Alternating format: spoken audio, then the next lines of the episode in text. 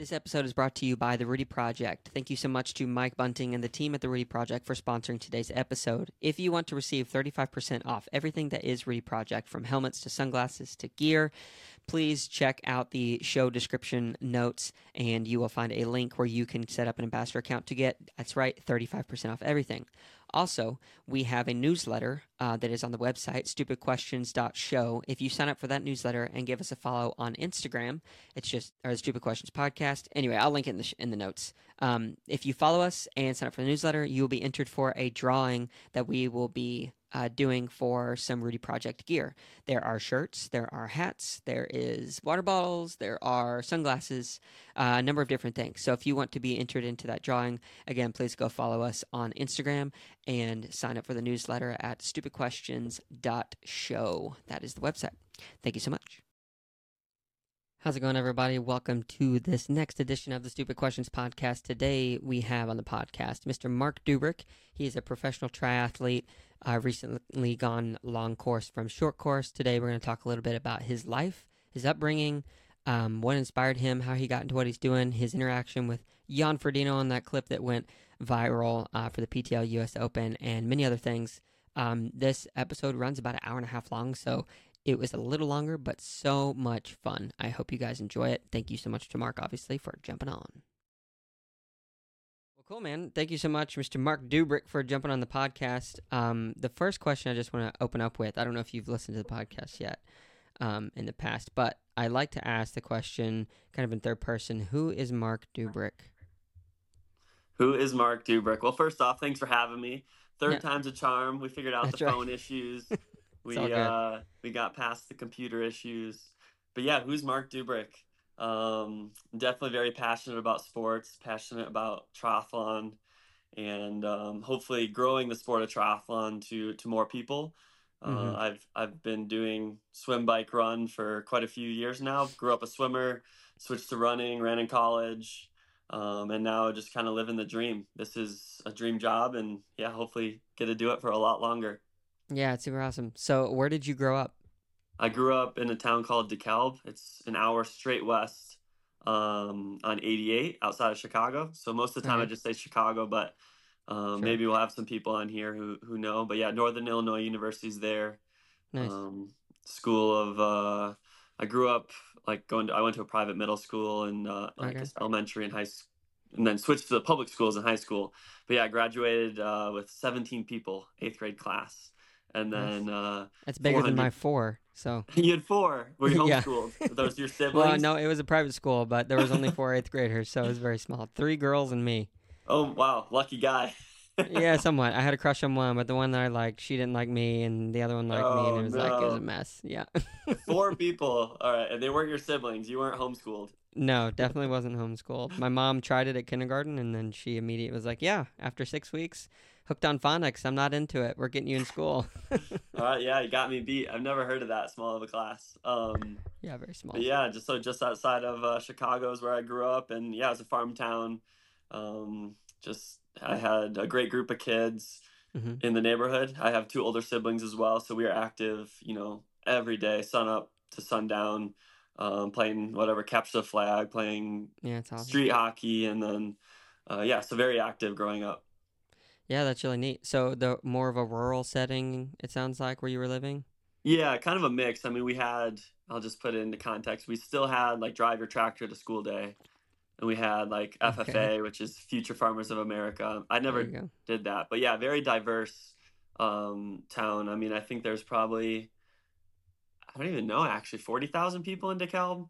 Okay, so it's not- Um, we, a big university, so you get qu- quite a, uh big diversity just simply because of that as well. Yeah. So why private school when you were um I guess it was like grade school, middle school? Yeah, I'm not sure. Just what my parents thought was best for me. Um, I'd say it was probably good. I mean, I wouldn't call myself a uh, a rebel or anything. My parents were definitely harder on me uh, growing up, but um, sports and and then my parents and a hmm bunch of coaches and teachers. Like, I mean, I guess it's just who they wanted me to be uh, influenced by in a way. Yeah, for sure. So where are you at in the lineup of siblings in terms of age? The youngest, yeah. So You my the youngest. sister, she's exactly five years older than me. We share the same birthday, uh, November Oh, wow. 15th. Yeah. Wow, that's really impressive. So that was always my fun do... fact. yeah. yeah. that was my go-to fun fact. You know when they do those icebreakers in yeah. middle school, Two high school, whatever. Yeah, I was like, I share my birthday with four other family or three other family members. There's my sister, exactly five years older than me, my cousin, uh, exactly five years older. They're they're four hours apart, and yeah. then my grandpa. We all share the same birthday. Wow, that's really. I mean, I've heard of like so my wife's family. They have, I don't know, thirteen cousins and stuff and all. Um, and some of them do share very close birthdays, and maybe even one or two on the same. But to have that level of planning, I don't know what do you call that. yeah, planning or uh, yeah, I, don't even know. I don't really want to think about uh, the whatever the, the nine months before. sure. So yeah. so as a kid, uh, it sounds like you you were pretty high energy. Like you're playing hockey, doing all these things. Was it like yeah, hey, Marc, get out of the house? Yeah, I just I just just was very active and and had a great group of uh, friends and and I, like I started swimming simply because my parents really didn't want me to uh, like drowned, I guess, when we'd go to the lake mm-hmm. or go like go boating or anything. Sure. Um, my siblings both did that, and I just kept with it all the way through. Um, I mean, competitively all the way through high school, um, and then when I ran in college, I kind of took a break. I was like, I want to just focus on running, see how good I can get it at that. But just because of a few injuries, um, classic college runner, you know, would jump back in the pool for cross training. You know, no yeah. no weight, no load on the body there. Um, but yeah, swimming was the start, and then yeah. just again, friends and um, my parents. Just we were in the sporting community, I guess. Started mm-hmm. running a bit more, and uh, ended up liking that a lot more. Yeah. So, are you more extroverted or introverted?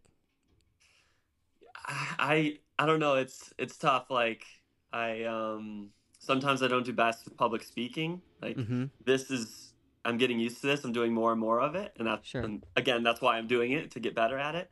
Yeah. Um, it it's still intimidating, and sometimes I fumble over my words or, or whatever. Um, yeah. but like with friends, with certain friends, with people, I don't know. It's just like there's a weird connection sometimes with people, and it's just like I can talk, yeah, continuously. You know, so yeah. So I, I definitely have the like switch moods, but I'd say yeah, definitely a bit more outgoing and uh, talkative. Yeah. But I definitely sometimes uh, keep to myself, and and I can be fine like being alone as well. Yeah, for sure. I I'm so I grew up pretty extroverted, but the older I've gotten, I've been, learned how to be a little more extra or introverted, mm-hmm. and I, I start to appreciate my time alone a little bit more.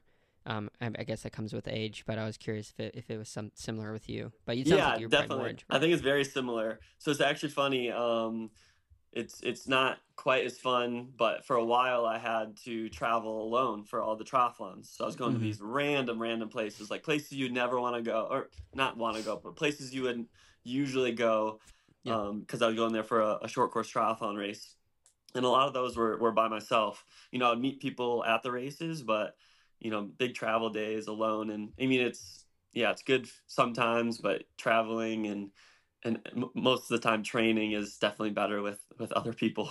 Yeah for sure. No i would have to agree. So with swimming um i'm curious so i've been swimming for all of about three years really. Um and in that time you know as you progress like i start to understand what swimming feels like. So do you have can you talk a little bit about like when you started swimming to when you started to just like add on pieces of your stroke or you start to realize like oh this works better than that? Like did you have those kind of experiences where you're kind of tacking on new levels of skill where you felt like how to maintain speed by a certain body movement or position? A little bit. Um, so growing up it's more just for fun. Um, you know sure. you're going there to hang out with your friends. Of course you're competitive when you get to a certain level. Mm-hmm. uh, i had a really good club swim club. Um, i mean we were always competing for like state titles and stuff and then I also had a really good and really fun uh, high school program. So, of course, in high school, um, it is a bit more serious, but also is, is fun. And I think the coaches along the way really helped kind of tack on those um, skills of, of like underwater works. That's really important in pool swimming. Mm-hmm. Um, stroke and like stroke analysis we would do. Um, but a lot of it was just kind of just pounding around, pounding the yardage out. Um, and and you'd have these clinics and you yeah like i said get those stroke analysis get a camera under the water or if there was like a viewing window you definitely yeah. can pick out some uh, inefficiencies but mostly it was just swimming a lot yeah all the time. Yeah no that's what i've heard. Yeah my coach would pound that for the first couple of years. He's like yep it's just most to get faster you got to swim a lot more. So that's how it works. And i think that that's very true for for like people who started swimming I, I don't necessarily believe that that's what new swim new adult swimmers. I think y'all call it adult onset swimming. It's like some sort of uh, acronym. Sounds like a but, disease. so I, I don't think like more is more for swimming, especially like it depends on your age. I mean, like sure. I was living in the water. Like I like my skin was like I was like growing scales with how much chlorine was in my system. Um, but wow. yeah, I think it's a bit different the older you get, or when, depending on when you start. Yeah, yeah, yeah. I would agree. Um, but I'm not like seasoned enough to really say that I know one way or the other. So I look forward to like talking to other people who have a lot more swim experience. Because I mean, you started swimming when you were how old now? You said. Uh, probably five. I, five, and you're and you're 27. 28. Yeah, 28? I'll be 29 November 15th. So oh, getting getting there, getting yeah. in the prime. yeah, yeah, that's a good age. Prime. Yeah. um, so I did some reading on you and looked at your uh, college. I guess in your college record with the Tigers or whatever. I think it's the Tigers. They included yep. all of the many, many things you did. Um, so, in you, according to your vast history in cross country, I spotted on the Tigers website that you must have started running when you were pretty young. Was that like at the same time that you were into swimming as well. And I think you told me that a little bit, but I was trying to get that kind of definitive line. I would say I, I did like club track and club uh, a few things, but nothing too serious. Um, I mean, really, it wasn't at all serious. It was all really fun um, yeah. until like right before high school. So still pretty young. Yeah, um, how it should be probably. Yeah, and I was running. I actually wasn't running really at all. Um, my coach was my mom the first time I joined cross country. My mom and my coach my mom is my coach okay nice. was at the time so i'm trying to say this straight. Yeah. Um because we had to start our own, our own cross country program. That that private school i went to didn't have a cross country team. This is for seventh and eighth grade. So okay. we, we paid the whatever hundred dollars for the the club fee and then she let me design my own kit. So it was like i think i put it was st mary's middle school or elementary school so i think i put that in like flame little letters. Nice. And it, it was just me. Yeah, it was only me. Um, but yeah, I didn't really run. I just she just dropped me off at swim practice, and then I'd get my fitness from that. And then maybe I think once a week I would go run with a friend or something, or join the uh, the other middle schools. They're super welcoming. Yeah, um, I couldn't awesome. run for their team, but they were still inviting me to the practices, which is really nice. Yeah, that's really good. So you start to stack yourself up against other people a little bit, probably in your mind at that age. Yeah, and just get to meet more people. Like for me, that's what it was about at the time. And then and then obviously it was even better getting into high school. I already had these like crazy cross country kids I was friends with and meeting yeah. up for cross country practice and track practice and stuff. Yeah. But it wasn't until college that I ran through a winter. So in high school it was I was taking. Uh, yeah, it was cross country, you know, run a little bit over the summer. Um, I actually we had a challenge in high school about who could like it was a thousand miles over the summer, and I forget what that breaks wow. down to per week. Yeah. Um, it's it's really not that much. I think it's maybe thirty or forty miles a week for the summer. I forget what it is. Maybe it's more than that. But I, I remember getting on the, yeah. the top ten top ten list, but I, I had only my swimming miles in there. I think I ran maybe twenty miles over the summer. Okay. And then I just like my coach let me convert my uh yeah. my swimming. And then yeah. uh yeah, I just did cross country, swimming, track for for those four years in high That's school. That's really awesome. So when did you start to notice that you had some, I guess, skill slash talent in the sports? Um, in sports or in or in in running? Yeah, I guess we can go with running first. Um, I, yeah. So running, I guess the almost like when I joined this club uh, in seventh and eighth grade, I forget, just like just still just swimming. Um, we went to this AAU nationals. AAU is like the governing body, um, similar to like USATF, USA Track and Field. Yeah. Um, and we, I think we lost by two points. Um, but I was it was like my second cross country race ever, Wow. um, and I got I think seventh or something there. Yeah. So yeah, and, and not running like so it was a good start, and that just made it fun. Like uh, success always is you know makes makes things more enjoyable. Mhm. Um, but then also just like the really good group of uh, guys and still friends that I have from that you know seventh and eighth grade Yeah. Do you still have friends today from those like times? Yeah, we stay we stay in touch. It's funny. All five of us, or maybe seven of us, ran Division One. Um, so we were at, we able we were able to race almost once a season, which is really fun. Yeah. And most of them really- are in Chicago actually still. Okay, nice. Yeah. That's really neat. Uh, have you noticed any of those friends from that world that also moved in triathlon into triathlon? A little bit, yeah. It's exciting because I'll have them message me every once in a while about like, hey, is this is this a decent price for a bike? Like, what should I be doing on the bike? Like all this stuff. That's awesome. um, which is fun for me. Yeah, able to reconnect with them and and hopefully get them into to triathlon. Yeah.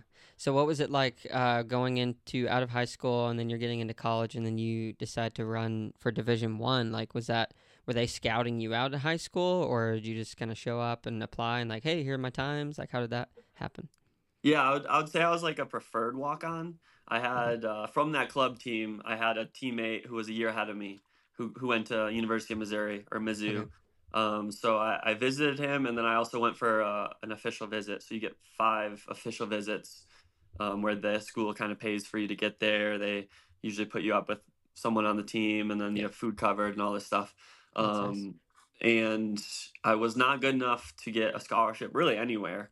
Um, I looked at a pretty diverse set of schools, Division three, which doesn't even give scholarship at all, and then Division two. I looked at a few of those; they can give scholarship, and then some Division one where I definitely was going to have to walk on.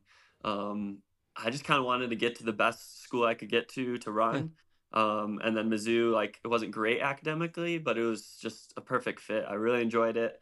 Um, so yeah, preferred walk on but Mizzou, I think they still have this. It's it's really easy to get in-state tuition. So I paid out of state. I had some high school scholarships, was great, which was great. Academic scholarship going in for the first year, hmm and all you need to do to get that in-state tuition was stay for a year, make two thousand dollars, get a lease, and get a license. Um, so pretty easy. I mean, you're gonna want to Yeah. stay summer after your freshman year, anyways. Yeah, sure. Um, and I was I ended up taking classes, so I didn't have to take as much during the year. Um, and yeah, it was like a, essentially a fifteen thousand dollar scholarship wow. from out of state to in state. Yeah. So it made it very very reasonable to go to Mizzou as well. And then and then after that, my third year, I was awarded a scholarship, which was great. So Uh, be- I, I assume for running. for running, yeah, I mean, they, I think they were kind of just rewarded me for for. Uh, Sticking it out. Yeah, in a way, we had a, a coaching change, and you know, instead, uh, a lot of people went in like, "Hey, I'm gonna leave unless you up my scholarship." I went in and it was like, "Hey, I love this school, love this program. I'm not here to talk about scholarship. I'm here to tell you I'm committed and, and I'm ready to stay and get to work." Um, and they I ended up giving me more scholarship, which was great. Yeah, that is awesome. yeah, So I'm for two things. I have questions because I just don't know. Yeah. What does preferred walk on mean? Does that mean? That, Yeah, I don't is- think it's a it's a proper thing, like a proper name. Um, Okay. like I verbally committed. Like I talked to the coach. Okay. We were doing everything except for me signing like an, a national letter of intent for Okay. for it. So like I didn't go to school like not sure if I was going to make the team. Like Yeah. uh, most walk-ons come on um and like maybe kind of try out.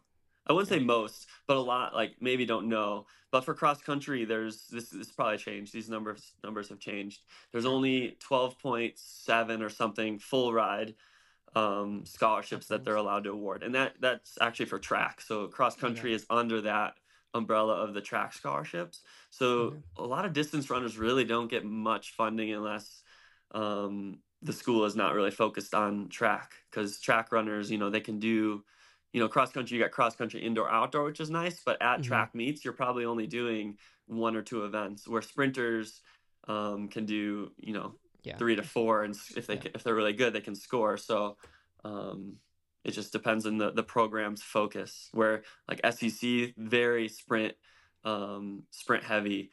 The, the distance programs have definitely come a long way. Like they're Sure. definitely top top in the nation as well, but they're they'll always be like a sprint sprint school schools. Yeah. Interesting. So I'm curious also with like Division One, Two, and Three. Do you know what kind of criteria a university or institution has to reach to say I'm D one? I do not actually. Um, need research on that. Yeah, that's a that's a good one um, to research. I I don't know. You know, you hear schools who switch every once in a while, and then they'll have to kind of like sit out a few years or a mm-hmm. year mm-hmm. um, from any competitions or like post season like championship games. But yeah. yeah, I'm not really sure what is the deciding factor for that. Yeah. Okay. So, um, when it comes to college, how did that fit in with your sporting life? Like this other side of you that was continuing to grow, and maybe you were even thinking, oh, this might become what I do professionally. yeah, I was not thinking about pro triathlon quite like quite yeah, I don't think. I mean, I, I did a few. I did this junior elite series, which was like it's the intro to draft legal triathlon because mm-hmm. there's two types of triathlon. There's the the Ironmans that you see, yeah. which is non-drafting, um, and that's like seventy. There's Olympic distance, yeah. and then there's like seventy point three and fulls. Um, and then there's yeah the stuff that's in the Olympics, which would be draft legal, and those are sprint distance and Olympic distance and this junior elite series is kind of the the USA's version, the introduction to that type of racing. So I did that and loved it. It was an absolute blast. Um, that was my introduction into the triathlon kind of community as well. Um, but yeah, when I got to college, it was just like I want to run. I want to see what I can do running. Um, but honestly, yeah, being a, a student athlete definitely helped my um, like being an athlete helped my my studies. I'd say because um, if there was something like available to me as far as like tutors, which there there were a bunch of tutors available for free. I'm taking that. Like I'm maximizing like on these resources, and that I've kind of always been that way. Um, so there's a really good career development um, program. Good friends with the guy who ran that. He actually went to NIU, so we would talk about my hometown DeKalb because yeah. that's where he was for five years before going to Mizzou. And then yeah, there's tutors that we had available there was all these awesome resources that helped my studies. So I think I was definitely a better student from from the stuff that the resources I had available because of of running. So Marc Dubrick seems like an A student. Is that uh, no? no. Okay. I was not an A student. Um, but I, I mean, yeah, I, I also had to study. So like, there's those people that are really annoying where you know they don't study, they just go to class, they yeah. listen a little, and they come in and ace the tests. I was yeah. not that way. I had to study. Yeah. Um, I had to focus. I had to do all this stuff. Um, especially when you miss a lot of class. Like, yeah, I, I was missing traveling. a like quite a bit of class, and and I wasn't on some of these like like the basketball players during March Madness, they're not even going to school for like a month and a half. I feel like. Yeah, it's crazy. but we would leave. It got better as as I got further into college. I, I switched from a fisheries and wildlife degree to a business management. Um, just fisheries a much better fit. Yeah, very. It's like environmental. It was in that that kind of side of it, and it just like was fun, good hobby. I love outdoor stuff. I love fishing. Love all that stuff um, but not, I guess, as a profession. I realized, and mm-hmm. so I switched to business to get a degree. And and when you get two years in or a year into your, your the business school, you don't have classes on Friday, or you usually don't. So that really helped as yeah. well because we mostly leave Thursday afternoons for these mm-hmm. races. Mm-hmm. Um, so I, re- I wouldn't miss any class, which is very helpful. Yeah, that is super helpful. Um, so why business admin? Uh, just get a degree. Yeah, yeah. I was was busy. Yeah, business uh, with an emphasis on management, and I got a minor in entrepreneurship. Um, and some of those classes for the entrepreneurship minor were actually my favorite. It was just yeah. super low key. Most of them just had guest speakers, business owners, mm-hmm. um, kind of anyone. Um, just they'd come in, tell their story, and and just let us ask questions. Yeah, that's literally the same degree I have. I had an associate's as well in construction, but my business was exactly the same. Where did you go to school? A small private university in Collegedale, Tennessee. It's right outside of Chattanooga. It's called Southern okay. Adventist University. Um, awesome. Yeah, they had intramurals, but no like any real sports. They had like a triathlon club, and I joined it once, and like nobody was into it. I was like, okay, whatever. yeah, but, it's not gonna be fun if no one else is there. yeah, no, it wasn't as fun. Uh, but a fun fact: when I met my wife, actually in college, um, I started hanging out with her, and she expressed interest for doing this local sprint try. And I was like, "Oh, I want to do one." She's like, "I don't know." I was like, "No, we're doing it," and we signed up right there. And like that's how we started hanging out was training for this triathlon. And now thinking about it, man, it was actually insane because we were getting up at 6 a.m. and hopping on these road bikes on a very busy part of the road with no lights. I remember one time we pulled off on the side of the road. This lady's like honking at. She's like, "I see you out here every morning. You're gonna get hit and die." I was like, "I'm fine." It was literally now that I cycle a lot. It's like that was the stupidest thing we could have Yeah. done. Like so I actually love I love hearing these stories of like the the begin the beginnings of, of Yeah. someone's fighting in the sport and yeah it's it's fu- kind of funny the the things that people do or that I mean I Oh, did yeah. some really stupid things as well yeah. but you, I guess you learn from it yeah. No, one hundred percent. So, do you think that your college degree was worth it? Do you think Uh, that?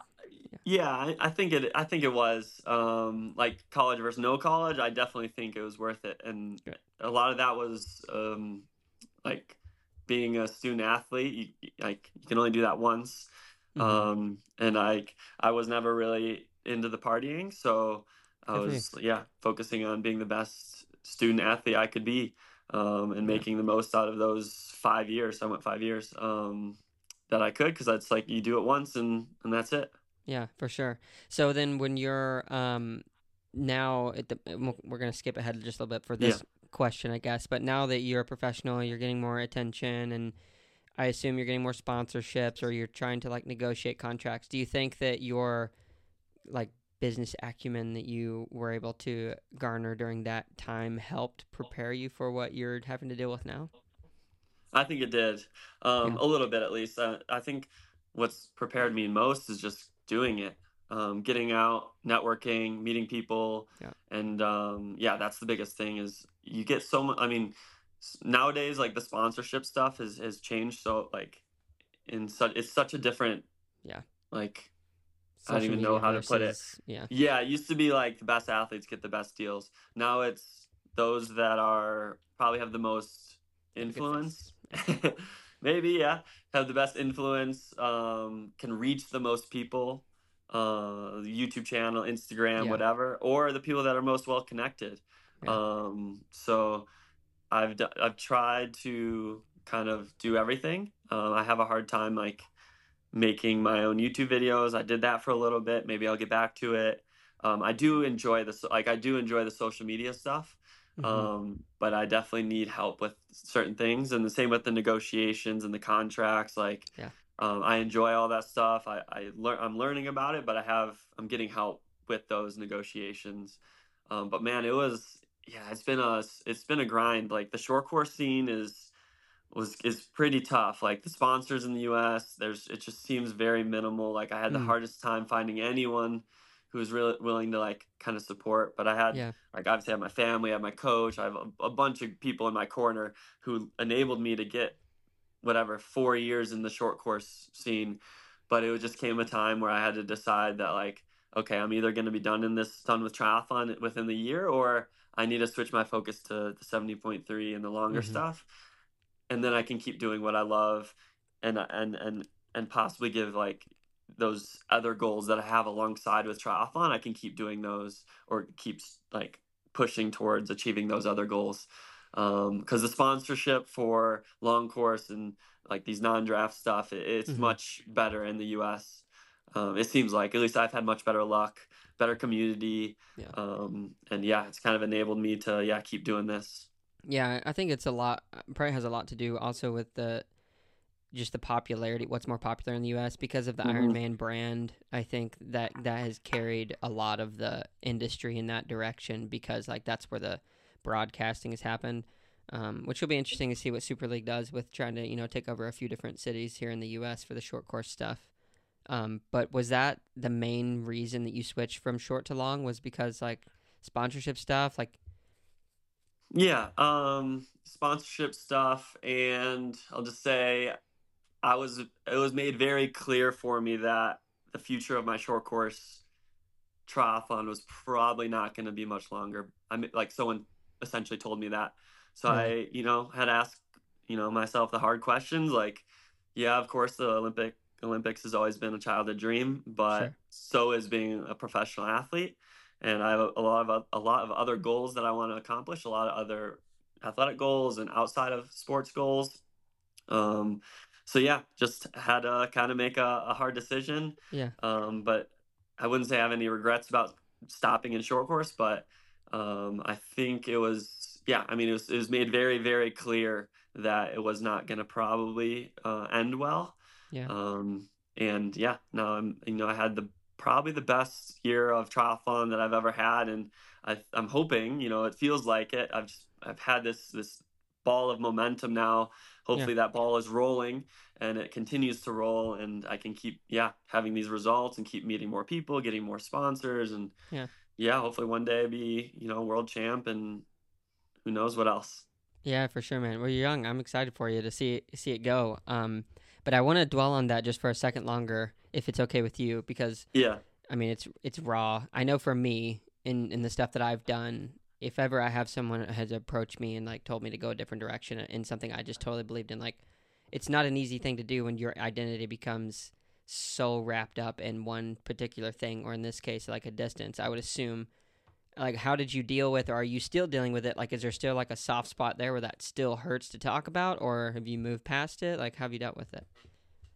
Uh, yeah, not so much a soft spot. I mean, I think it was just, um, I just yeah the politics of, of the Olympic sports. Um, yeah. They they kind of want their athletes and the ones they've supported to yeah. to do well. Um, you know, and I I'm never someone I'm never gonna say I deserved anything. Like sure. Um, you know, you work your results. Like my results weren't great. Like I'm I I'm someone who's always able to look look at it and be like, okay, I understand my results weren't great. I understand like some of my weaknesses um, I would say I didn't deserve that email necessarily or these yeah. like that stuff. Um, Give me their honestly, name so like, I can go tell them off. I'm mad for you. honestly, like you know how like people sometimes beat around the bush with things and like yeah. they don't just tell you directly. That directness, like it, it wasn't the only time. I could, could see like it was kind of coming. My again, sure. my results weren't great, so I was I'm gonna say that first but I kind of saw it coming in a way.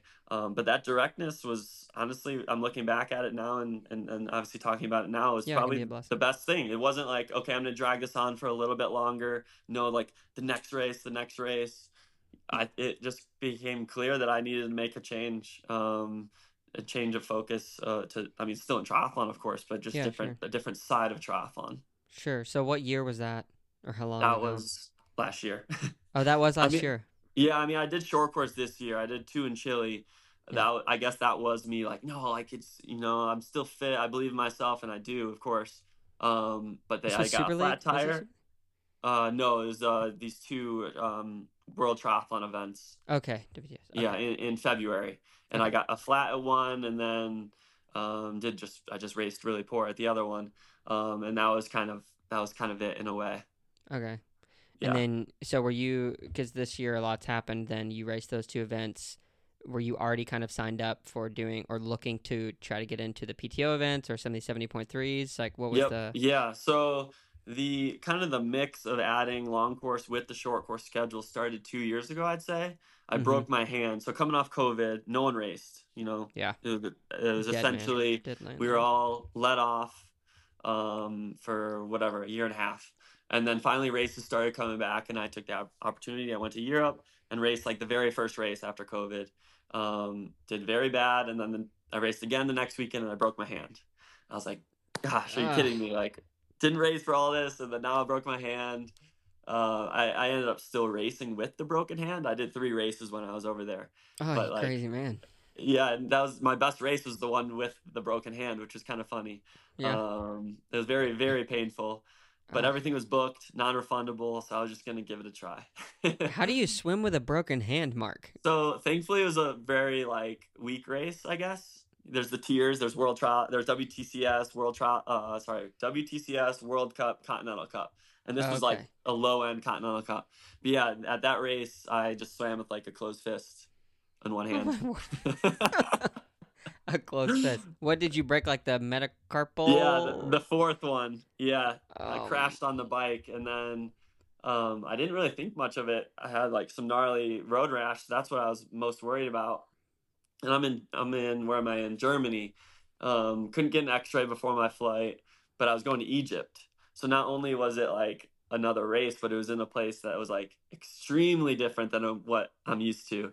Mm-hmm. And honestly, it's still just like such a crazy experience. The uh, I, it was an all-inclusive hotel. They made us stay in it because it's still kind of during COVID. Um, but the the doctor at this all-inclusive hotel, he's like the first thing he told me. Uh, his English was really good. He's like, "It's my dream to be an American doctor. Like, I'm gonna treat you like he like he was like always checking in on me, making sure I'm okay. Um, we got an wow. X-ray, and then next thing I knew, I had a cast on my hand. Like, I couldn't even say no. Um, yeah. They didn't let me, and then um, yeah. So, but thankfully, it was like just like a partially hard cast with wrap. So I, I would just take it off. I just took it off for the race, uh, and then, and then put it back on for the travel home.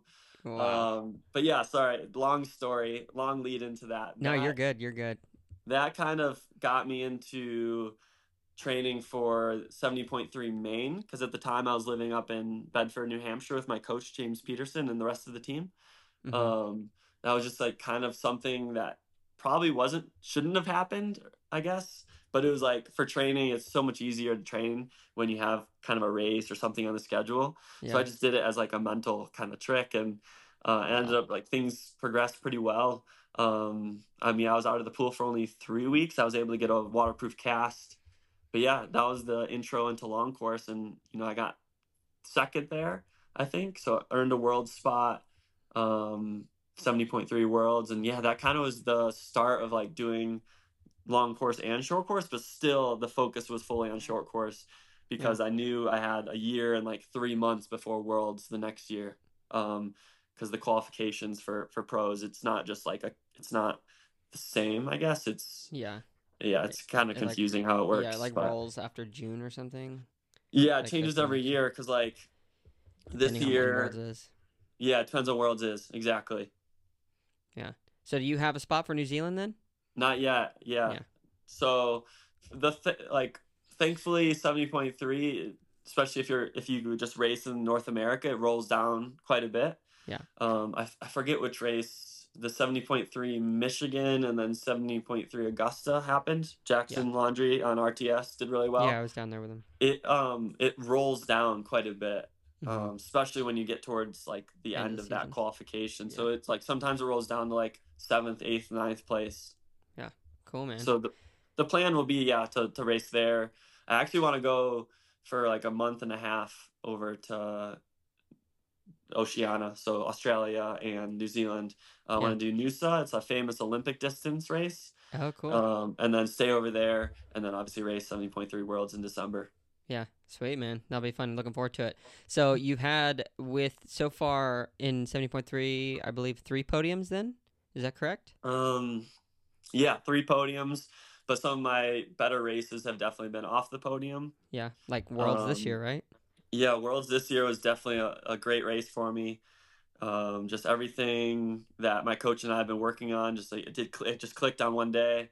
Um, I mean, it's just been things have just been coming together. We've kind of been seeing it, um, all this hard work. Like we had a really great off season last last winter, and we start started seeing that all kind of click. Yeah. Started in St. Anthony's, um, which is an yeah. Olympic race. It was a duathlon, but my my run was was good there. Both mm-hmm. runs were pretty good. The bike was good. Um, and then like St. George was the North American champs. Mm-hmm. Um, the bike again a bit better, and we were able to compare that performance to like the year six months earlier. There was the seventy point three worlds. Yeah. So same course, almost similar conditions, a little different. We were able to compare, so that's kind of nice. Yeah. yeah. So it's just been like all the hard work has has, has finally like been showing. Um, that's kind of one of the biggest lessons that I think we were talking about this before, like for swimming at least, like what are those things that you mentally like you've been working on? I think mm-hmm. the more I get into sport, it's like the more you are okay with that delayed gratification. Mm. Like it's never ever gonna be um, the next day, the next week where you see the results. And then the same thing goes with something neg- like something that holds you down or something that bothers you. It's like it's probably gonna pass. It's like it's not just don't let one thing ruin your day, one workout yeah. ruin your day, kind of thing. Yeah, yeah, for sure. It, it actually reminds me similar things that you're saying that uh, Emma Pallant shared with just her journey of like the delayed gratification to be able to be okay and sit back and work on something and then you know trust that it'll come to fruition. So that's really that's really inspiring. Um, so with the um, work that you do now with being a professional, is this something that is completely sustaining you, or are you having to do like some work on the side as well to kind of continue to help and support it? I've worked pretty much like a job alongside triathlon since 2018 when I took my elite card. Um, I, I was working at New Balance at a mall for a little bit, and that was probably the the least uh, energy efficient work because yeah. you're, you're driving to work. You know, I was working 20 to 25 hours a week yeah. on my feet. Um, and I mean, it was good. It, it was like it paid the rent. Um, yeah. and then, yeah, so like I said, it was just been a grind and short course just because you're not really getting many sponsors. And, and even when you win a Continental Cup, so that low tier of the three, like you're losing money, um, even if you win. So yeah, I've worked alongside, but recently, I mean, as of two years ago, I guess I found um, I started working with the Magic Five, so they make those custom fitted swim oh, goggles. Yeah. Good for you. And that's been perfect. Um, Part time, fully remote, with a great uh, team. Like they're all swimmers, triathletes, yeah. um, close friends as well. Um, so that's been a really great um, kind of work to have. Like right right before this, I, I mean, I worked a little bit, and then over breakfast, I worked a little bit as well. So it's just like really flexible, clock in whenever, just answer tickets. Um, yeah, it's a really good company. Yeah. So you do mostly like customer support ticket stuff? Yep. It's customer service, no phones, just email. That's um, awesome. But right now, my my letter E on my keyboard doesn't work, so it's been kind of frustrating. um, but yeah, like I said, like my computer's 2013, so um, do you know Travis from the Daily Tri? I do actually. I interviewed so, him like a couple weeks ago. Yeah. Yeah, super great guy. He was out. He was out at Super League, and I was talking about my my computer, and he had bought a Mac from on Amazon, and and it's been it's Amazon Prime Day or today and tomorrow. Yeah.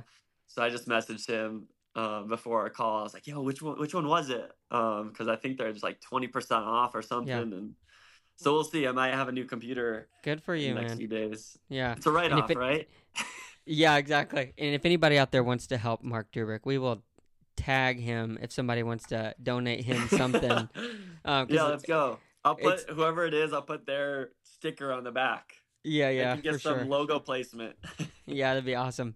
Um, so I'm curious. Oh, actually, this is gonna be super random, but I just had this crazy idea. So with 70.3 athletes or long course stuff, what if you guys started selling like a patch of your kit or something that you could like have printed on like someone's name and like because you're you're buying like a hundred dollar spot or something or yeah i mean spot. that's the goal um is, is like, that a thing is that happening like other well, than sponsors like it's logo placement it's like yeah. any any i guess any like advertisement spot um but it's just like getting people who want like who who find value yeah. in that or who see a uh might see a return um, and then that kind of comes back to like okay how much how many eyes how, what's my reach of my you know photos my instagram my youtube yeah. um but yeah i mean that's definitely the idea um like if you have a like this is real tri squad yeah. um Jakroo is the the clothing sponsor mm-hmm. that we have and the cycling sponsor but yeah that's kind of the goal is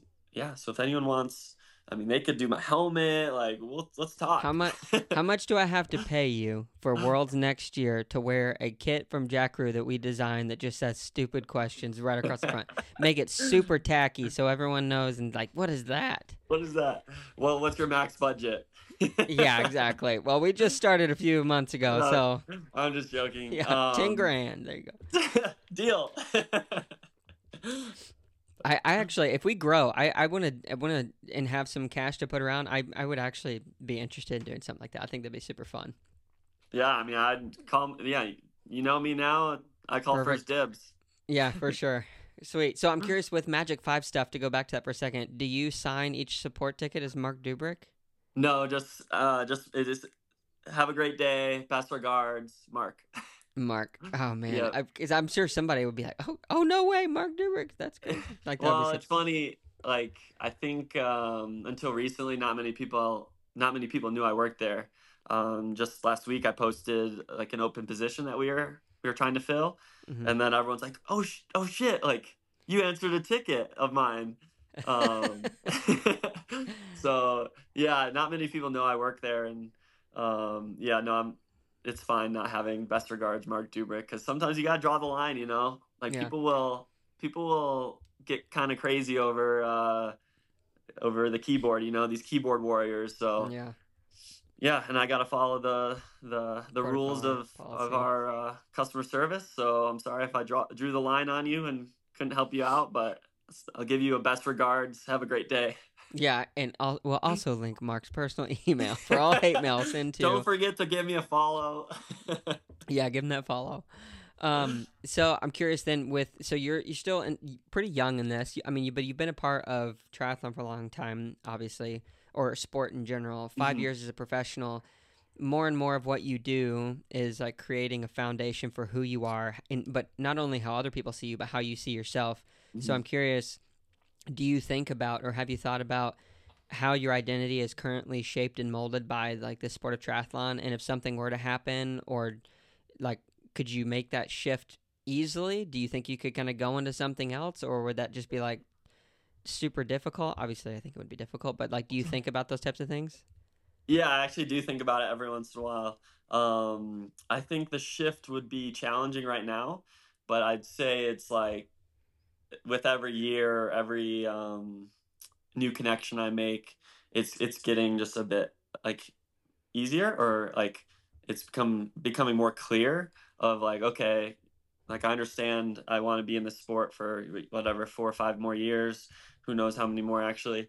Um, but yeah, these all these connections, like I treat it like um like are these people that I might want to work with? Like these partnerships, it's like a or the sponsors I get now, it's almost like I'm treating it like a uh, an interview process Yeah. of like meeting the people in the company, showing them what I can do, but also like, is it really fun working with them? How are they with communication? So stu- stuff like that, little things I think about. Um, yeah, because yeah, this athletics is not going to be you know a lifelong thing, but I Mhm. know after I'm done competing, I'll definitely want to be in the triathlon world. Um, it's a really fun community. I was I was at Nice. Um, so I did 70.3 worlds. Yeah. I did the Toulouse Super League, and then I was only five hour train ride away from Nice for the uh, the Ironman World Champs. Yeah. So I, t- I was taking a little break from training anyways. I went there and, and just absolutely had a blast. Met so many cool people, and Yeah. yeah, it's just a fun community. And um, I would love, yeah, love to kind of transition into whatever it may be a, a manager, a sports agent, uh, someone who's in in charge of like the the pro, um, whatever the pro community um, at these races. So it's coming becoming more clear, but still a long way to go. Yeah, for sure. So what is your greatest weakness as a person? As a person, dang, you did just jump straight into that. I was like, oh, let's interview Marc on the air. Trauma, trauma, trauma. What's your greatest weakness? Yeah. My greatest weakness as a person. Um, man. I I would say, you know, sometimes yeah, dang, you really got me on that one. Marc is perfect, everyone. What's, you, no, no, no, no. What's No, your I'm greatest giving you a hard weakness? what's my greatest weakness? yeah.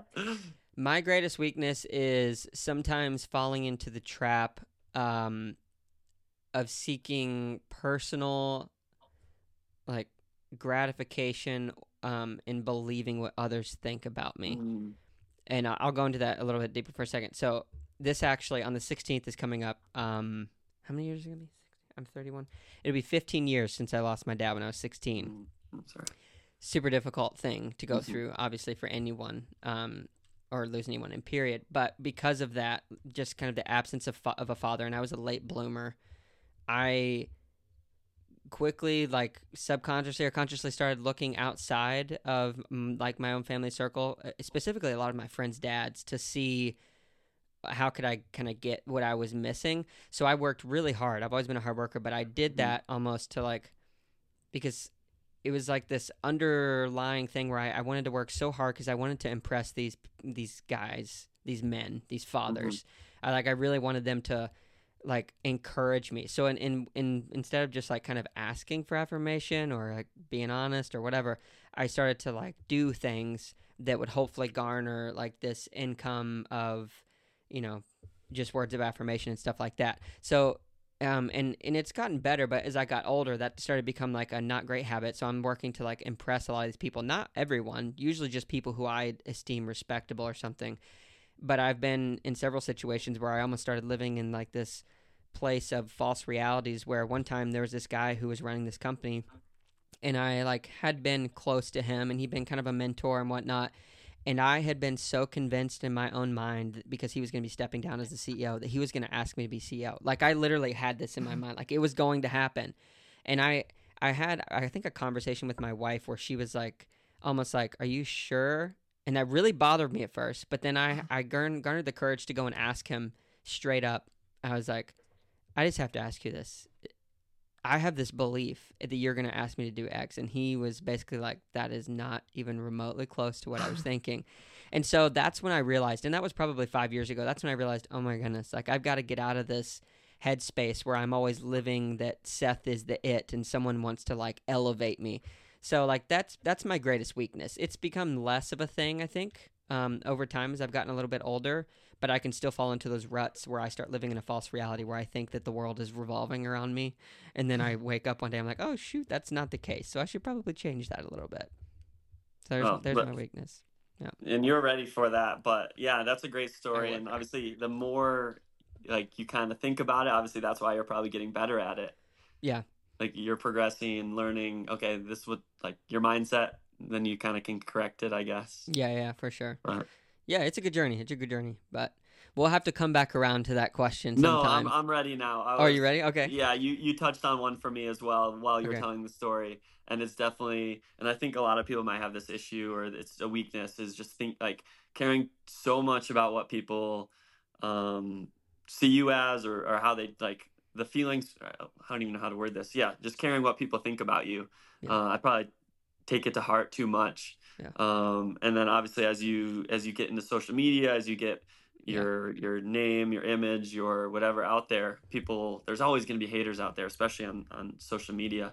Um, so yeah, just not caring what people think, and uh, just I think just always acting like myself, in in not putting any facade up in front of people, and then yeah, that's probably my my biggest weakness is caring too much about what people think. For sure. So if anybody wants to ever message Marc in the months to come, hey, how you doing on this? Are you caring too much what we think? Shut it off. Yeah, message me, you piece of shit. You no. suck. you suck at cycling, and then it'll be a good practice for me. And it'll be like, I don't really care.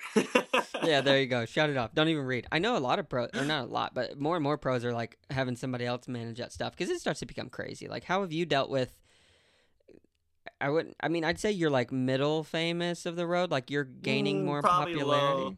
low. I mean, I think the best viral thing I got, besides like that little sprint finish at Worlds, was the interaction with Jan at the PTO race. I was gonna ask about that, which is a great segue. Let's talk about yeah. that for a second.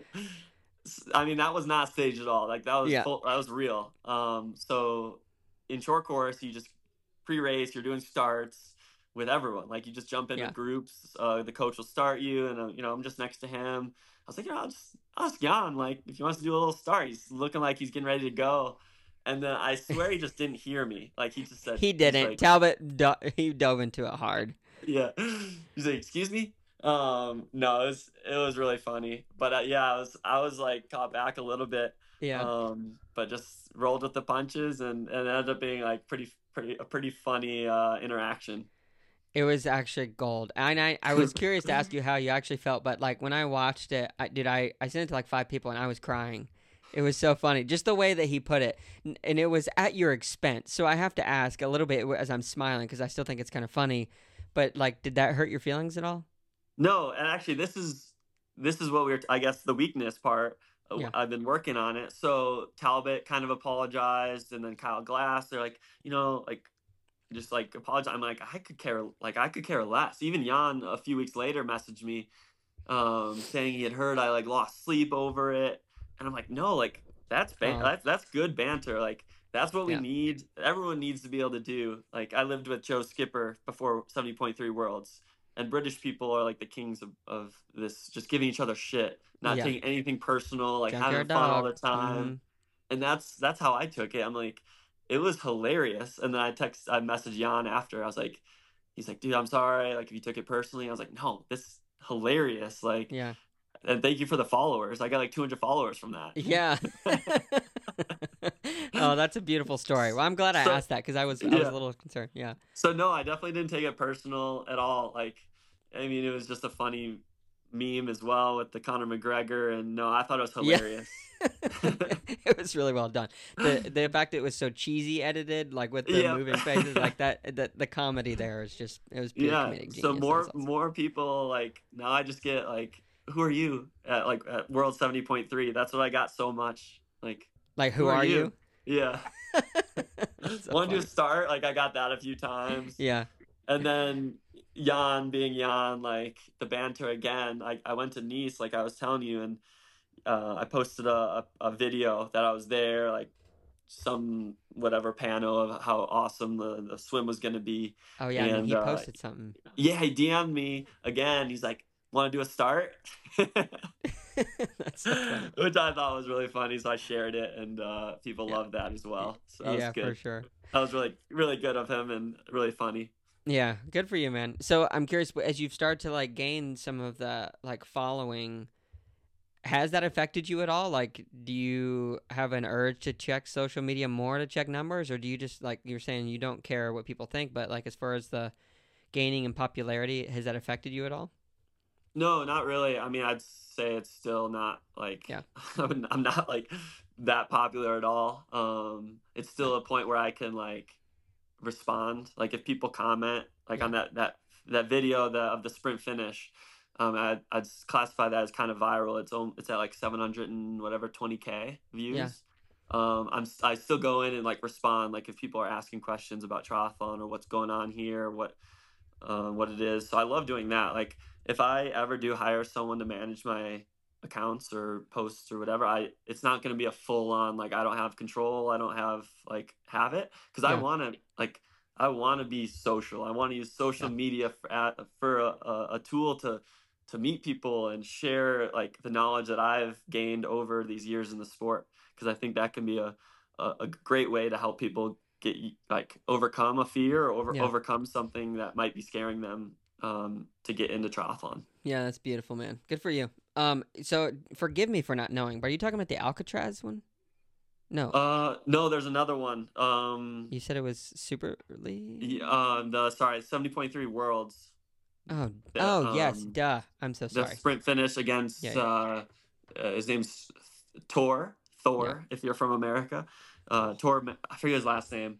Um, he's on the Team BMC Okay. squad, um, which was funny because I went again at Nice. I, I talked to the the BMC guy, and I introduced myself, and then he like looked at me for a little bit. He's like, "Oh, you're that guy!" Like, "F you!" Like as a joke. like the like the manager or the whatever. It wasn't it wasn't Thor. It was it was the manager of the team BMC, I think, or maybe someone who just knew the team. But yeah, yeah, it was pretty funny. for sure, man. So how long have you been a part of uh, Real Triathlon Squad now? It's been this will be the first year still. It feels like I've Oh, been it with them first for for Yeah. ages. Um, Yeah. Just absolutely amazing group of people. Oh yeah. uh, you obviously talked to Nick recently. yeah. Um, and Nick's, yeah, what a guy. I mean, he's crazy busy. Just, uh, yeah, he's a good mentor, good friend. Love being around Nick. Um, I'll be seeing him quite a bit still the rest of the year. I think we're Good. doing the next two races or three races together, and then I actually might be living in St. George for um, two weeks before Indian Wells. Oh, cool, man. Sweet. Yeah. Well, look up for that. It, I have to just talk about Nick for a second because I, I went into that interview with him having done like only like minimal, maybe 30, 40 minutes of research in total and was just watching social media clips and listened to a couple of the podcasts. And I had him pegged as like a bros bro kind of like hey what's up? I'm awesome. These are my muscles and this is my other one. But when i got to know him i don't it was just like i was actually completely humbled. I was like wow i misjudged this guy so much. He had so many deep things to say. Yep. he was almost shedding tears a few times. I came out of that interview in a good way, like drained of emotion because it was such like a good emotional roller coaster of hearing all the stuff that he's going through, and I was just like, I was really blown away by his his character. I was like, yeah, he's a good guy. So I'm super excited for RTS and you being a part of that group. Yeah, and that's like Nick is the type of person you want to have around. Um, just not even in triathlon, just like a just absolute great guy. Um, he's actually my agent now um, just because I trust him so much with with everything. Yeah. Um, and then like RTS, we got the pro team, and I'm sure you guys talked about this. We're just mm-hmm. like invest in RTS. That's all I have to say. We're doing some really great things. I we're gonna grow the sport of triathlon just 100%. for everyone. But then obviously he's in Super League now. That's gonna really help with the like the Olympic development side of, yeah. of triathlon. Um, but yeah, we got some really big things coming with RTS, and I just can't wait to be part of it in the, the years to come. Yeah. Yeah, I look forward to watching you guys grow. It's really been neat doing some of these interviews and hearing how all you guys are so interconnected, RTS and otherwise. It's yeah. really neat to see how everybody like knows each other and is pushing for this sport to grow. Uh, it's just a really neat thing to witness. Yeah, well, we have. It's because Nick's built a great team. Honestly, like the people yeah. we have on the team, that's. I mean, he's picked us for a reason, and all of us want to be part of the team as well um, like Jackson, great guy, great mm-hmm. racer, just great person. So many people. I'm, I'm like I can go through everyone. Jackson, Leslie, Tamara, Garrick, Lisa, Nick, like um, Nicole Falcaro. There's just mm-hmm. uh, so many good people on the team that are just genuine and people you want to have in your life. Yeah, 100%. So I want to go back a little bit more. Um, there was something you said earlier that what this year was kind of like in a lot of ways a breakthrough year because you and your coach were working on some things um, that just were like key pieces that you saw, I guess, kind of come to fruition. What mm-hmm. were some of those key things? Yeah, so I mean, like we didn't do anything like different. I'd say it's just it's that delayed yeah. delayed kind of gratification. There were a few things that changed in a way. Um, so I was with James Peterson, my coach, for three years. Um, in a team environment. We were six to seven of us. I was there for three years. We did New Hampshire and Florida. Um, that was kind of the routine. Florida for the winters, yeah. um, and then New Hampshire for the rest. Um, and I kind of after last May left. I just needed a bit more uh, balance, I guess, just change things up. Um, so I went to Boulder. I have a bunch of friends here, um, and now I'm kind of doing the Boulder Tucson routine. Um, and up yeah, so just like I was able to train with a bunch more people uh, get in some more group rides, um, and then just like kind of have a better balance in my life. But I, I'd say if if like I needed to answer that with one or two things that really helped, it was obviously the consistency. I'd always been really consistency in, in, in training, but just nailed it even more. And then we've we've put more emphasis on like the TT bike now that I'm in long course. So like mm-hmm. holding to pos- the position, uh, getting more aero, and then just yeah holding power in in aero. like i was until like my last 70.3 or maybe earlier this year i was still just getting crazy sore from races mm-hmm. um, which isn't really good. I mean you, it's just like shows that i had a lot of a- adapting to do still to racing yeah. that distance. Um, and then the other thing was just um, looking at the weaknesses physically. So my hamstrings we got a little eval and my hamstrings were just crazy weak. So i've been lifting a bit more focusing on hamstrings and that translated to not having any more achilles pain i was battling that for a couple years and then some glute pain if i was running fast for some reason now that i'm lifting and working on those hamstrings that's kind of gone away yeah. um, so just really yeah built a better kind of base um, core whatever just physically that's really propelled me to handle more training and and bigger workouts. Yeah, for sure. That's awesome.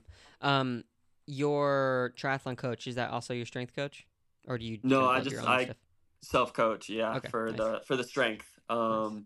the emphasis is is like it's the balance of not doing too much to where it affects the uh the other like the swim bike run mm-hmm. um, and he trusts me with that obviously it's kind of been working i'm like i'm quick like i probably only do 20 minutes i'll do like a superset i'll do like um, a lot of single leg stuff like um, yeah. leg press ham curl something else something else and then i'll do that three three times or so and mm-hmm. then some sort of core routine yeah um and i'm in and out in like yeah 20 minutes and i think it's it's I could probably benefit. I'll probably like we'll play with that this off season a bit longer.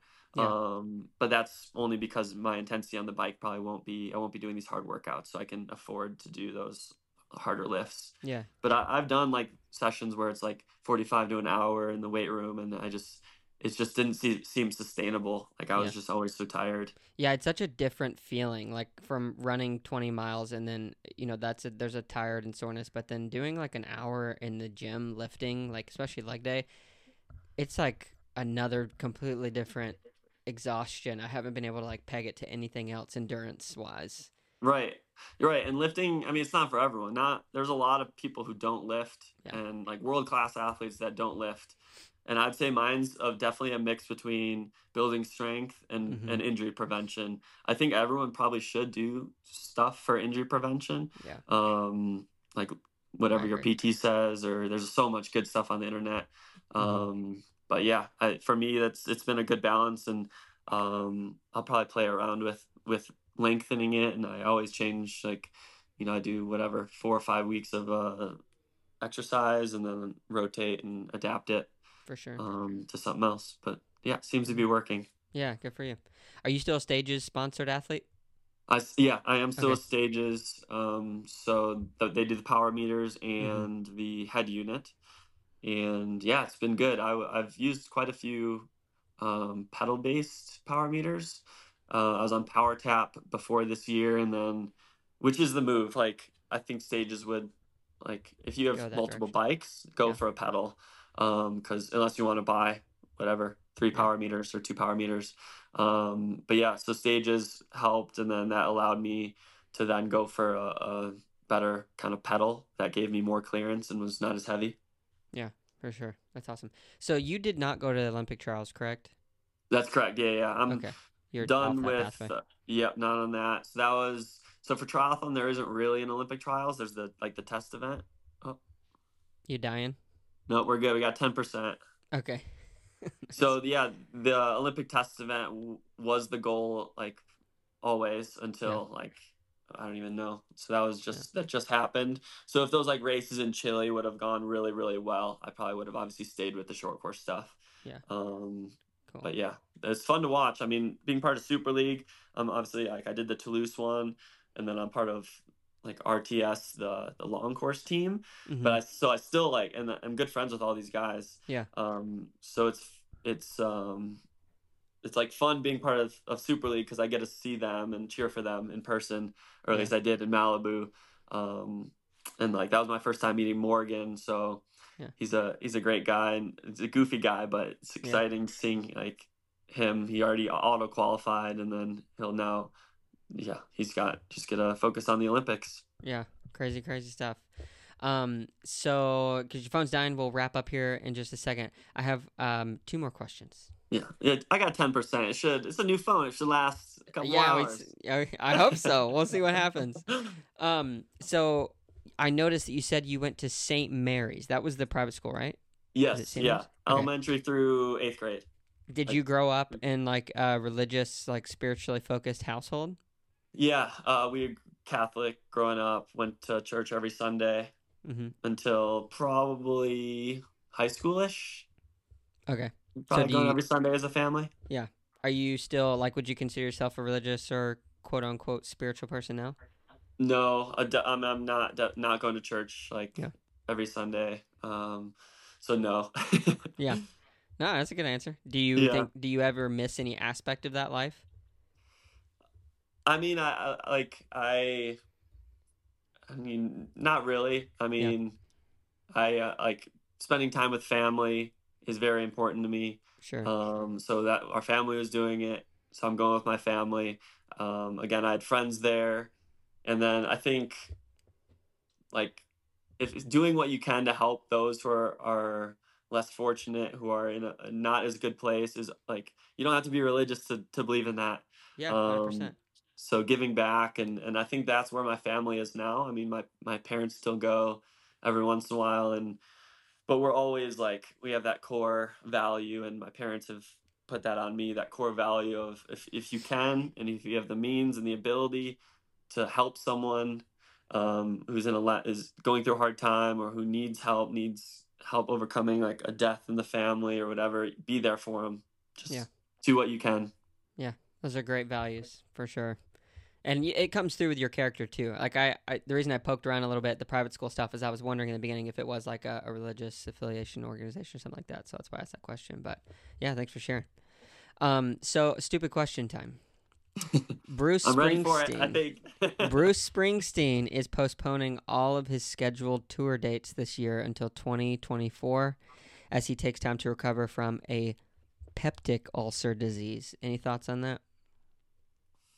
No no thoughts. What what is the what's the disease you said? Peptic ulcer disease. See, I didn't actually read this either. I just did this because people were giving me crap because I didn't ha- ask any stupid questions. So I'm starting to try to do this.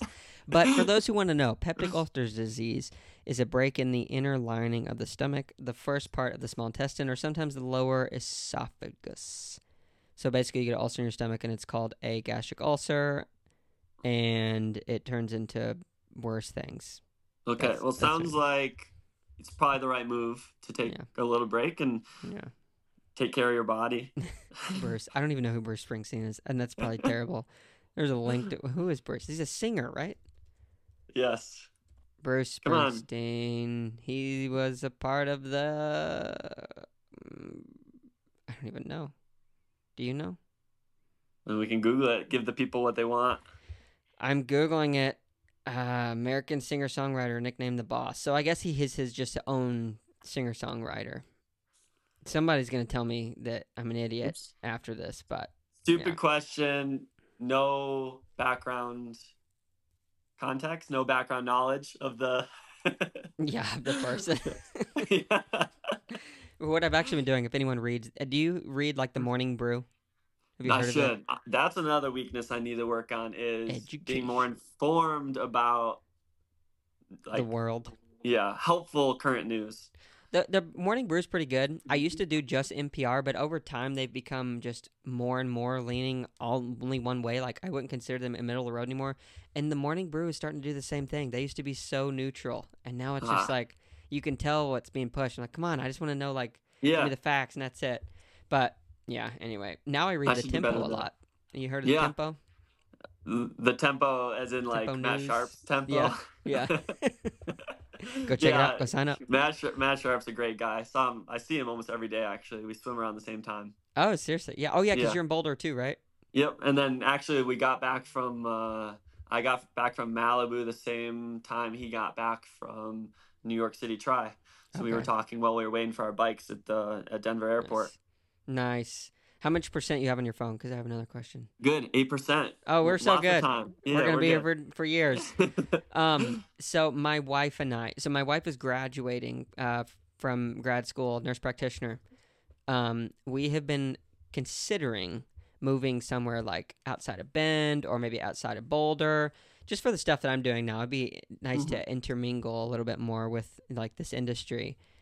Is Boulder realistic? Can you find a place to live that's not like here's your 300 square foot flat for 4000 a month? um I I don't think it's reasonable, but that's that's I'm looking from my, you know, yeah. lens, my budget lens. Um I mean, it's a great place. It's it's an interesting place for sure. Um, I'm obviously just talking and meeting with the Boulder athletes yeah. and stuff. Yeah, because you, you know, just moved there, right? Like not long. Well, I mean, I don't have a lease anywhere. I would. Okay. People ask me this, like, "Where do you live?" And I'm like, "Ah, nowhere really." I, mean, I live. I currently I am in Boulder, um, but I don't like I don't have a lease anywhere. I'm yeah. like right now I'm in I'm house sitting for someone, nice. um, watching their cat named Klondike. Oh, um, Klondike. And then at the end of the month, I'll go race and then go to St. George and then I'll go to Tucson and then maybe do it all over again. But yeah, okay. just bounce around. Um, don't want to train with the winter. But if you're into winter winter sports, like this place, place. does have it all, in my opinion. Yeah. You got skiing, obviously. You got cross country skiing. You got snowshoeing, and yeah. then obviously in the summer and the fall, it's just absolutely perfect training. You got mm-hmm. altitude. You got climbs for riding. Yeah. Uh, mountain bikes. You got flats for TT. Um, I have heard really good things about Bend from Eric and Paula. Yeah. Um, that's actually at altitude as well. The yeah. only thing I hate is smoke. like Yeah, that's what I was for thinking about too. yeah. Yeah. But I, I'd say we've been pretty lucky here. Um, there hasn't been much smoke since May, and Yes, then same. Bend I think has been getting smoke, but again, it just like Yeah. hit or miss. But it does seem to be happening more. Yeah, yeah, it's true. We actually here in the South, so I'm in Chattanooga, Tennessee. We had like two weeks this summer where there was like ba- from all the Canada stuff, but Yeah, usually it I doesn't remember come that. down. It came down deep, and I was like, "What is this stuff?" Like, Yeah, like te- like terribly high. Was it AQI? Yeah, Right. AQI, yeah, it was like up in 160s, 170s, Yeah, like, and you could see it. It looked like an industrial sector in China. Like it was inten- intense. Yeah, I, I don't mess with that. So that's I hate the the smoke, and Yeah. so I'm going inside. Um, if I, obviously that helps, I, I'm guessing. Like if you have your filter on your air conditioning. yeah, Um, but yeah, Bend, Colorado. I mean, it's a great community of of people here. Like if you go out, so Tom Watson's like the go-to place mhm, um, to for long runs and group rides and all these things. Um, if you go there in the summer, like the parking lot's full. There's like 200 cars. There's just like you'll see. I probably saw like 300 people out on the bike last Saturday. wow, Group rides, uh, just other groups, friend, Yeah. like just randoms. Uh, but yeah, it's just so active here. Even on like a rainy day, you'll see people out there just Yeah. just because it's a lifestyle. It's not like they're work like they're working out, yes, but it's they want to be outside, which Yeah. is really cool. Yeah, yeah, no, living in those types of lifestyle environments is really great. Um, when you go down to Tucson, are you planning on just kind of doing your own thing, or do you you think you'll connect with some of the other Tucson boys and girls? Yeah, definitely connect. We uh, I was there last winter with uh, this guy Robbie Deckard and Amy Simmerman and Elliot Bach, if you know Okay. any of them. Um, I'll be with them again, and we'll be adding two more people to that. So we ended up getting a big house. Um, still on that like go for cheap rent over Yep. kind of having your own space. Mhm. um, so we'll do that again. athlete life. Yep, exactly. And uh but Sam Long's down there and he lives pretty Mhm. close to where we are and he was very very welcoming to he had a little group as well. So we would swim with them and Elliot was joining them for for rides.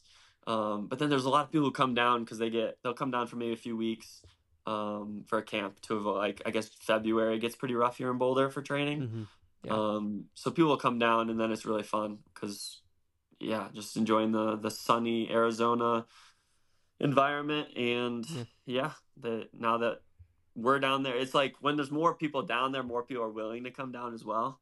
Uh, Yeah. I guess. So Yeah. we'll host people if we have room. Um, but yeah, it's definitely better training with people. Yeah, for sure. That's awesome. Well, if I do end up coming out there, it'd be fun to w- Yeah. wave at you guys as you go by and do a thousand Well- miles an hour. No, so you'd be surprised. For me, I like my easy days are easy. Like I'm going very easy, and I I found that that's best, especially on the run. Yeah. Like take those easy days easy because the benefit you get from going just like whatever. So I'll run like eight flat on easy days, seven thirty to eight flat per mile. Um, just like time on the feet, it, it's doing exactly what you need it to do. Yeah. There's no point in running like 7:30 or sorry, like 6:30, 6 flat, uh, gray zone. For me, I just don't feel good from it and then it ends up affecting my key workouts. Yeah. What's your max heart rate these days? I think my max ever might be like 195 or something running. Okay. I think maybe one Nice. something like that. Yeah. I'm having some heart rate issues. Uh, I need to get that figured out. My coach has been getting on me. He's like, "What's going on? Get that, Yeah. get that like shit fixed." like it's going too high type of thing? the, like the heart rate monitor is broken. Oh, okay. Yeah, I got yeah. you. I got you. Not actual heart issues like with training, Yeah. but just like uh, yeah, the, the actual like device. Yeah. I actually have a question too. and This is more of a selfish question if your phone's not dead yet. Um, no, we're good. Six. Dude, I'm telling you, Oh. this battery life is. Yeah, it's next level. It's gonna go an hour. Um, so wh- when I like I train most of the time, I keep my heart rate like zone two. We're looking at like one thirty five at the low end. Like hard track workouts, like I'm averaging one fifty five, one fifty six. Every time I go to race, seventy point three Olympic, it doesn't matter. And I did like a trail race this weekend. I'm hitting like one seventy eight, and I'm holding that like for a long time. Which it, if I get too high, I'll start to cramp, and it's not great in the gut and stuff like that. But when you race do you also like are you pushing the red line or getting close to it when you get to the race or do you pull it back intentionally and like sacrifice power just to keep heart rate down like how do you approach that Um, I actually don't race with heart rate during yeah during the Just race. No heart it. rate. Yeah. Um, I mean, I think there's a, a time for like knowing when you should like back off a little during the race for your, yeah. like for yourself. But for me, like with the dynamics of the race, usually most of the times like you got to freaking go with them on the bike, yeah. especially uh, yeah. unless it's like super super early in the bike or um, depending on who it is that's passing you. Uh, so I don't really have a good answer for that. It's um, maybe I'll quit yeah, racing with a heart rate monitor. I think yeah, I think you got to decide like where you are in the race, um, and know that like you still have a run, and and if you crush yourself too much, you know maybe it, it is a, a, a negative on the run, but um, like for for the pro field, like if you're staying, there are still groups at that legal drafting mm-hmm. distance of 12 meters, so it is worth. It could be worth going above your normal race pace to be with that group, because in the end, it, it might be a, yeah. a net positive, like yeah. faster. Yeah. Yeah, it's a balance. Sometimes the best runs I've had have been off of like a hard bike, so it, it just depends on the day. But yeah, cool, man. Awesome. But that would be a good question for my coach, um, or a coach in general. Yeah. Um, that the heart rate stuff, and because I mean, I probably should. It would be interesting to race with a heart rate, but it's just another thing to wear. Yeah. Um, like I already Extra don't weight. Really, Half a yeah. watt. I don't like like any like the tight suits sometimes, especially yeah. if it's hot. So like having another. I mean, I obviously train with a heart rate all the time, but yeah, I prefer just yeah, I think most feel sometimes. Do you, you just have a watch, or do you even run with a watch? Do you just go by feel? For for the seventy point three stuff, I'll just yeah grab my watch. I'm looking in at transition. my wrist, which doesn't even have a watch on it. yeah, I'll I'll grab a watch in transition, heading out for the run. Yeah, uh, I don't swim with it, and I don't yeah bike with it. I'll have the bike computer on yeah. like auto pause, so then when you start moving your bike, it automatically yeah runs. Yeah. So with your watch though, do you like are you fiddling with it like scrolling down to run, start, or you already have it set? Like Yeah, it's set. So all I do is click like it's a Garmin, so you click yeah. the play button and then it finds satellite. But as long as you like find satellite, I'll just find it while I'm in transition. Yeah. Because for seventy point threes, a lot of times you're leaving your watch overnight. But as long as it's oh, it's found satellite, but like recently, um, it's pretty quick. Um, but for for like I, mean, I know people on Strava appreciate that I upload it, but honestly, it's a lot of it's for like a cue for nutrition. I'll take yeah. a drink every Time. K, so every beep, I'll take a, a nutrition. So, you know, if it starts whatever 100 meters late, it's it's not the worst thing. Yeah. How many grams are you throwing down? Are you more of like the ketosis mixture kind of a guy these days? I I, I haven't taken those ketone things. Um, is that what you're talking about? Yeah, like are you? Well, I could, what I'm really asking is like how many grams are you trying to take per hour? Because some guys I've talked to, I talked to one guy before I did Wisconsin because I thought my issue with nutrition was I wasn't taking enough, and he's like, I'm taking 140 grams an hour, and I was like, I did the math weight ratios, and I was like, okay, that's like 80 for me. Well, I did Augusta with 80, and I vomited like you would not believe. I actually trigger vomited one of the pro women that I was running with behind me, and she vomited probably because oh, I vomited. No. So I was like, okay, this is clearly way too much. Like, so how many grams per hour? I did. Yeah, this is good. It's on the top of my head because uh, Precision Hydration, um, shameless plug there, the nutrition company that sponsors me. Yeah. Uh, they'll be posting my nutrition stuff from Worlds. But on the bike, I did 115 per hour, grams of carbs per hour. And then, um, so that would be whatever, 230. Um, I think I biked 202. And then on the run, I was actually pretty high. Uh, I was 100 per hour. I think I got 100 and just over 100 uh, grams you, in. Do you feel hungry and you're like, I'm taking this? Or you're like, I'm going to vomit. I have to eat this? Thankfully, no. Um, I rarely have I felt like that with like, need to vomit, can't take this last gel. But I, I just practice. I just found gels that work for me and then practice it. So in long run and long rides, I'm practicing that race race day nutrition and it seems to work for the run. I've my go-to is honestly the maple syrup. Um, it's so dense, and it's you just take like a little actually sip. maple syrup for race day. Yeah, yep. I, am actually right next to my fridge. Um, Grab it. This is yeah. This is one that I would buy. This is from Costco. Yeah. Um, I've seen I think they're twelve bucks. So actually, this is like the best carb dollar per carb um, thing you can do. Um, but for the run, yeah, I'll put it in a little running flask. Um, I'm so close to everything. Yeah, no, grab it. This is great. This is gonna make great reels. so I'll do this. It's like a little uh, running flask that normally goes in like a running belt. Yeah. So I'll fill this with um, like 80 grams of carbs. Weighted of, grams actually equals grams per hour, right? Like, ye- sorry, 80 grams of carbs, which is, I think, four tablespoons of Okay. maple syrup, something like that. And then I'll do a packet of Precision Hydration. It has like 750 milligrams of sodium and also 15 grams of carbs, and then the rest with water. So every K, I'm just sipping on this. Um, oh, and then so I'll you mix the Precision 1500 with uh, with this, yeah, because? Precision doesn't have sodium in their in their gels.